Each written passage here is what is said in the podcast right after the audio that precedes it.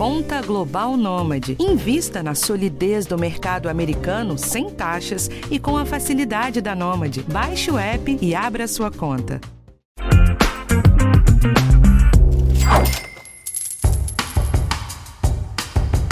Poucas coisas são tão desagradáveis e assustadoras quanto uma demissão inesperada, não é mesmo? É um receio de não conseguir pagar as contas, das incertezas de quando vai surgir uma nova oportunidade e muitas vezes da dificuldade de se recolocar no mercado de trabalho. São sentimentos angustiantes e que ninguém quer ter que experimentar.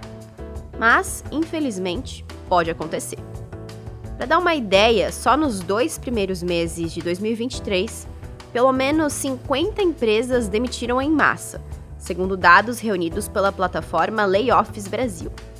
É difícil, mas dá para passar por esses momentos com um pouquinho mais de tranquilidade se você estiver preparado. Pensando nisso, neste episódio, nós vamos falar sobre como você pode se resguardar financeiramente para passar por um momento difícil, como uma demissão. Eu sou a Bruna Miato e esse é o podcast de educação financeira do Geão. Para este episódio, eu convidei a Aline Swapper, que é educadora financeira para trazer as principais dicas para que em uma demissão ninguém saia com uma mão na frente e outra atrás. Aline, para a gente começar esse papo, eu já quero partir de uma pergunta que pode não ser das mais agradáveis, mas é importante. O que a gente sempre precisa ter em mente quando o assunto é não ser pego de surpresa e acabar ficando numa saia justa do ponto de vista financeiro? É muito importante a gente lembrar que o emprego, apesar de ser uma forma segura de você ter dinheiro todos os meses, ele não é garantido. A pessoa pode estar trabalhando num mês e no mês seguinte ser demitida. Guardar uma parte desse dinheiro e investir de forma segura é muito importante. Mesmo para quem está fazendo um estágio, isso é um ensaio para que no futuro ele consiga continuar guardando esse dinheiro, fazendo o que a gente chama de reserva de emergência. Apesar das pessoas não gostarem de falar ah, reserva de emergência, eu estou imaginando que vai acontecer alguma coisa ruim, não é que você está imaginando, é porque na vida acontecem imprevistos. É importante que todas as pessoas tenham uma parte desse dinheiro guardada para esses imprevistos, para essas emergências, como pode ser o caso de uma demissão não esperada. Olha, a gente sabe que montar uma reserva pode ser muito desafiador, pensando na realidade da maioria dos brasileiros que não recebem grandes salários e têm muita dificuldade de poupar. Às vezes têm muitas dívidas, as contas ocupam todo o orçamento. Mas também não é incomum ouvir quem diga que sobra tão pouco no fim do mês que a pessoa acaba achando que nem vale a pena colocar aquilo numa reserva, né? O consenso entre todos os especialistas que já passaram aqui no nosso podcast e falaram sobre reserva de emergência é que, mesmo que sobre só um pouquinho, é melhor começar a montar uma reserva com isso do que não montar. Agora eu queria saber de você, Aline, como educadora financeira, qual a melhor forma de começar a fazer essa reserva? Fazendo um orçamento onde você não ultrapasse os 90% do seu salário. Sempre pensar que 10% de tudo que você recebe, você vai colocar nessa reserva. E quando a gente começa a criar essa mentalidade, desde criança, ou desde adolescente, ou no primeiro emprego, isso acaba se tornando um hábito. Dentro do nosso planejamento financeiro, quando você imagina, não preciso de pagar contas, porque eu moro com os meus pais, por exemplo. E a gente começa a gastar tudo. Quem ganha um salário mínimo gasta um. Se você ganha dois, você gasta dois. Daqui a pouco você está recebendo dez salários e continua gastando os 10. Então é preciso implementar essa mentalidade de receber X, eu só posso gastar os 90. 10% sempre vai para minha conta de reserva financeira. No início, essa reserva ela vai ser para uma emergência, mas depois, quando você alcança esse valor da reserva de emergência, você começa a guardar para outras coisas para realizar um sonho, para fazer uma viagem, para comprar carro, casa. O mesmo, a mesma mentalidade de guardar aquele valor mensal vai servir para você alcançar outros patamares também. Então é muito importante sentar o famoso caderninho. recebeu o salário ou imagina que vai começar a receber esse salário, colocar no papel todos os gastos. Se eu vou, se eu não moro, é, se eu moro com os meus pais, né, no caso de um estagiário que não precisa pagar aluguel, ele tem outras despesas, tem que colocar. Agora, para quem vai sair de casa, vai morar sozinho pela primeira vez, não faz nem ideia do que vai gastar, precisa colocar no papel. Um casal que vai casar, ou aqueles que já têm filhos, precisa colocar o orçamento todo no papel para saber quanto realmente ganha quanto gasta e aqueles 10% sagrado. Tem que guardar todos os meses. Aline, também é interessante pensar um pouco na questão das dívidas, né? Embora o Brasil tenha muitos endividados, a gente sabe também que a nossa população sempre está atrás de tentar pagar o que deve. Sempre vemos vários saldões de dívidas lotados de gente e o próprio Desenrola, programa do governo para renegociar as dívidas, já bateu a marca de mais de 10 bilhões de reais renegociados, segundo o Ministério da Fazenda. Como fazer para lidar simultaneamente com a construção de uma reserva de emergência, que é essencial para alguém que está demitido, né? E com o pagamento das dívidas. 70% da população brasileira hoje está endividada. É um número muito grande. E a gente fica com a ideia de que se eu tenho dívida, claro que eu não vou ter dinheiro guardado porque eu tenho dívida. Mas essa mentalidade, ela não está certa. Porque quem não tem nenhum dinheiro guardado, ele está sujeito a fazer mais dívidas, porque os imprevistos, eles continuam acontecendo. Então, mesmo para quem está endividado, é importante começar a fazer uma reserva, até para conseguir negociar as dívidas. Quando a gente pretende fazer um planejamento para pagamento de dívidas, ao, ao contrário do que as pessoas pensam, que eu vou pegar todo o dinheiro que eu tenho e vou tentando ir abatendo as dívidas, ela não consegue sair das dívidas assim. Porque quando a gente abate dívida, a gente só abate juros. A dívida continua existindo, ela continua crescendo.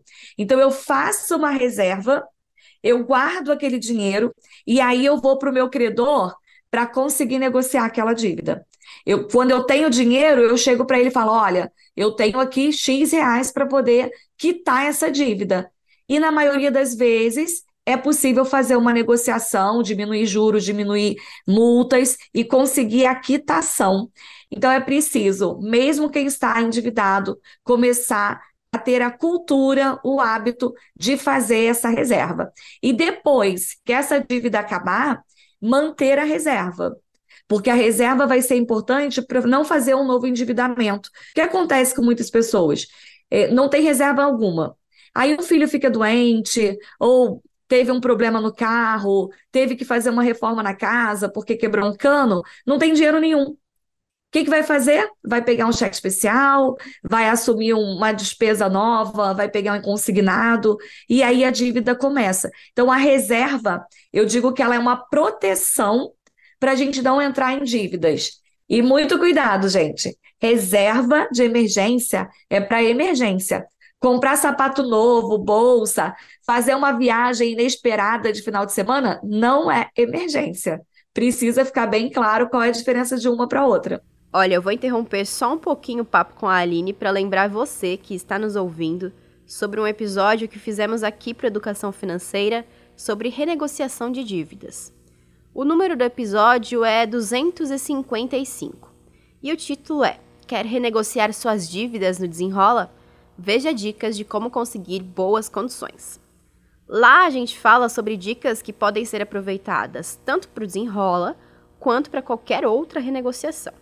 Então, se quiser se aprofundar no assunto, é só dar o play no episódio na sua plataforma de áudio preferida quando este aqui acabar, tá bom? Agora voltando, Aline, Ainda falando sobre a reserva de emergência, acho que a maioria das pessoas pensa em montar uma e colocar o dinheiro na poupança. Mas essa não é a única opção, né? A poupança ela é a mais famosa, mais conhecida, porque era a única forma que tinha de guardar dinheiro antigamente. Então, nós aprendemos com os nossos pais, com os nossos avós, guarda dinheiro na poupança. E isso ficou gravado. Mas hoje a gente tem outras possibilidades, só que é importante não se confundir porque a reserva, ela precisa estar num local que eu possa retirar a qualquer momento, porque eu nunca sei quando vai acontecer uma emergência. e ela precisa ter segurança. Não posso colocar meu dinheiro de reserva num lugar onde eu possa perder esse dinheiro. Então, nesse caso, tem dois lugares que são super tranquilos e seguros da gente investir essa reserva, que são os CDBs. O CDB é um título que o próprio banco oferece. Ele é bem parecido com a poupança quando a gente compra um CDB, só que tem que ter alguns cuidados, porque no banco é como um supermercado. Tem uma vitrine e aí tem um monte de produtinhos que você pode comprar. Talvez por isso as pessoas tenham tanta dúvida e prefiram deixar o dinheiro na poupança do que comprar o CDB errado. Mas quando você vai comprar um CDB, você precisa ficar atento a duas informações. Um, se ele te, está te oferecendo mais de 100% do CDI, é uma, uma letrinha assim, não precisa nem entender muito do que, que é, é só anotar isso. Ele tem que render mais de 100% do CDI e ele tem que ter liquidez diária. O que, que eu estou dizendo com essas duas informações? Número um, que você não vai perder da taxa de juros atual, que é a Selic. Então, se a Selic subir, você vai receber mais. Se a Selic descer, você vai receber menos. Mas, de qualquer forma, você não perde. Nunca perde dos juros. E o 2, que é a liquidez, você pode sacar a qualquer momento. Só isso que precisa ser olhado no CDB. Ou, como segunda opção, o Tesouro Selic, que é bem parecido, porque é o Tesouro, é um título do, do governo, ele gente, é muito seguro. Às vezes as pessoas acham que é porque, ai, é do governo, e se eu não receber? Não existe isso, é seguro, você não perde dinheiro e ele também acompanha a taxa de juros. Você nunca vai perder, e se você precisar sacar amanhã, ou daqui a um mês, daqui a três meses, você não perde dinheiro. As pessoas confundem muito investimentos por causa de bolsa de valores, que tem sobe, desce, algumas empresas perdem muito valor. Reserva de segurança, a gente não investe em ações, não investe em fundo imobiliário, não investe em nada que tem variação. A gente investe em alguma coisa que acompanhe a taxa de juros do país que vai servir para todo mundo. Agora, se a pessoa ficou muito confusa e ela morre de medo de investir errado, até na poupança está valendo. Porque ela sabe que, pelo menos, vai ter um dinheirinho investido. O mais perigoso é não ter dinheiro nenhum e acontecer um problema e você precisar pegar o um empréstimo. Espera só um pouquinho que eu já volto com um bate-papo com a Aline, com dicas de como estar o mais preparado possível para uma demissão.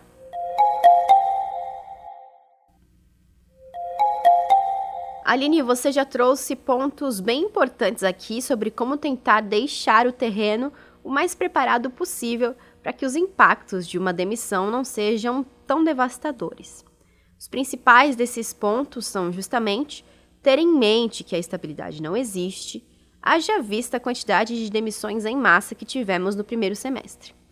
Além de montar uma reserva de emergência que, com certeza, será muito útil para passar pelo momento Agora eu queria mudar um pouquinho o foco e pensar nas pessoas que estão pensando em pedir as contas, seja para empreender, seja para ir para uma outra empresa ou qualquer que seja a oportunidade.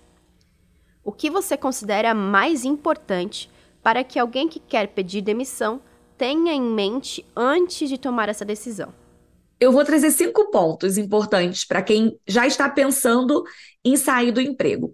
O primeiro ponto é ela calcular o custo de vida real dela. Quanto que ela gasta na vida, com moradia, transporte, alimentação, lazer, e não pode esquecer de colocar os compromissos financeiros que ela já assumiu. Ela tem compromisso de pagar alguém ou cartão de crédito, vai entrar nesse custo de vida também. Depois de entender esse custo de vida, é criar uma reserva financeira antes de pedir demissão de pelo menos seis meses. Isso salva a vida, porque a pessoa vai sair do emprego e ela quer empreender, ou ela quer ir para um novo emprego, mas ela não tem certeza absoluta que no mês seguinte ela vai ter aquele dinheiro que ela tinha como salário. Então, se ela tem uma reserva de seis meses, ela tem um pouco mais de tranquilidade de esperar o negócio dar certo, ou se ela quer ir para um novo emprego, de passar por aquele processo seletivo e ser aceita, ou se der errado, ir para um outro processo seletivo. Então, seis meses de reserva financeira. O terceiro é já se preparar profissionalmente para o próximo desafio fazer os cursos de capacitação, se quer ir para um novo trabalho, já investigar o que eles pedem, para ir se preparando, não esperar sair do emprego para ir para o próximo. O quarto, muito importante, não gastar o dinheiro da rescisão logo que sair do trabalho.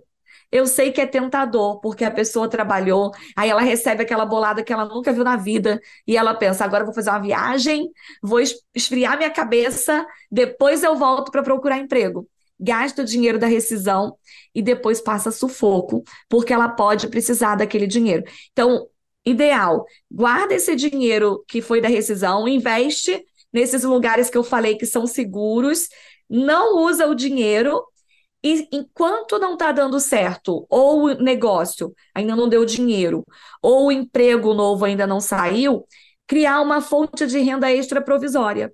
Pode prestar serviço para alguém, até passear com cachorro, fazer trabalho de babá de final de semana, alguma coisa para começar a gerar renda para não precisar mexer no dinheiro, nem da reserva e nem da rescisão. Quanto mais dinheiro você tiver guardado, mais tranquilidade para você dormir até o novo emprego ou o novo negócio começar a trazer dinheiro de verdade.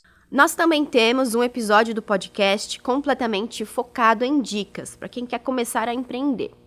É o de número 258 e o título é Quer largar tudo para começar a empreender? Ouça dicas de como se organizar financeiramente. Aline, para finalizar o nosso papo, eu quero saber se você tem mais alguma dica, algum ponto que você acha importante falar para quem está nos ouvindo e tem medo de uma demissão ou está pensando em sair do emprego. Para quem tem medo de ser demitido, pensar na capacitação profissional. Porque a gente vê que a taxa de desemprego é alta, mas ao mesmo tempo tem muitas empresas precisando contratar, com vagas abertas, sem conseguir esses profissionais entender como está o mercado, quais são essas vagas que têm mais oportunidades e se capacitar antes, isso é muito importante. Até separar uma parte do salário para continuar investindo na própria educação, fazendo cursos profissionalizantes, se aperfeiçoando, participando de uma pós-graduação, algo que vai te capacitar mais para que aumente o nível de empregabilidade. Caso seja demitido, você consegue se inserir no mercado de trabalho mais rápido. E para quem vai empreender, se capacitar profissionalmente, não só entendendo do mercado que vai atuar, mas principalmente entendendo como fazer a gestão desse novo negócio, como cuidar do dinheiro desse novo negócio. Se não tem dinheiro, pode tentar um sócio, um investidor, alguém que vai investir mas se capacitar para isso, para que não deixe de gerar renda, porque ficar sem trabalho, sem receber, em alguns meses a pessoa já entra no endividamento e depois vai ser muito mais difícil para sair. E tem um fator emocional também, né? Em relação a tudo isso, que piora tudo, né? Sim, quando a pessoa fica sem dinheiro, ela já está desempregada e ela se vê sem reserva, sem dinheiro e sem salário, a autoestima dela cai, ela fica mais ansiosa, mais estressada, dificilmente vai sair bem numa seleção, porque ela vai transmitir essa insegurança, essa falta de autoconfiança que ela perdeu no meio do caminho. Então, quando a gente tem dinheiro, você vai para um processo seletivo mostrando o melhor que você tem, mas não vai naquela, naquela é tudo ou nada. Tem que ser agora porque eu tenho a conta para pagar. Não. Se prepara, faz uma reserva, cria uma fonte de renda extra, mesmo que seja fora da sua área. Provisoriamente, vale. Tem muita muitas formas da gente fazer dinheiro é, como uma renda extra. E aí se prepara, vai para uma entrevista de emprego mais tranquila ou começa o próprio negócio com mais tranquilidade também. Bom, gente, esse foi o episódio de hoje e na semana que vem tem um tema diferente aqui para você. O podcast de educação financeira está disponível no G1, no Globoplay ou na sua plataforma de áudio preferida. Não deixe de seguir o podcast no Spotify, na Amazon ou de assinar no Apple Podcasts. Você também pode se inscrever no Google Podcasts, no Castbox ou favoritar na Deezer. Assim, você recebe uma notificação sempre que um novo episódio estiver disponível. E não deixe de avaliar o podcast na sua plataforma preferida. Isso ajuda esse conteúdo a chegar para mais gente. Eu sou a Bruna Miato, assino o roteiro e produção desse episódio e a edição é do Gabriel Campos. Um abraço e até a próxima!